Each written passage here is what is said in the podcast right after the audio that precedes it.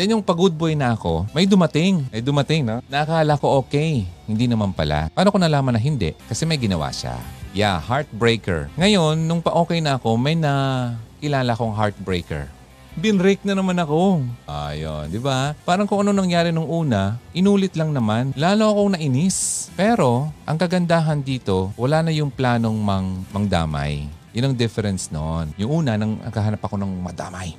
Pero ngayon, kahit, kahit ako binrake, masakit, hindi na ako bitter. Oo, hindi na ako. So, nasagot ko pa yung tanong. Kung sa minahal, pare-parehas lang naman, pare-parehas lang naman. Kung panghinayang, hindi sa tao, sa mga pangyayari. Pero, since naisip mo may natutunan ka, okay din naman.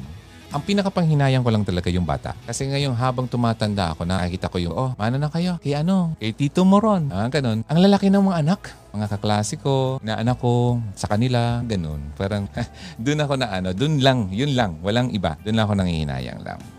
Kaya nga, ah, ngayon, ang nangyayari, yan ang baon ko. So, sinasabi ko na lang na sa iba na yung pwede matutunan nila doon. Kasi that time, masyado kasi maaga. Kaya wag dapat talaga pumasok sa ano ng maaga eh. Pag nagkaklase pa, nag-aaral pa, wag, gugulo. Nagugulo ang mga plano.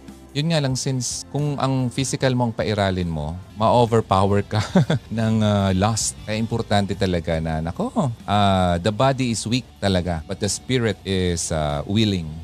Spirit is willing to change, pero yung body talaga natin so weak. Kaya dapat talaga papasukin natin ang spirit, palakasin. Kasi kung mahina yan, baon tayo sa mga kagustuhan ng katawan at nasisira ang mga plano natin.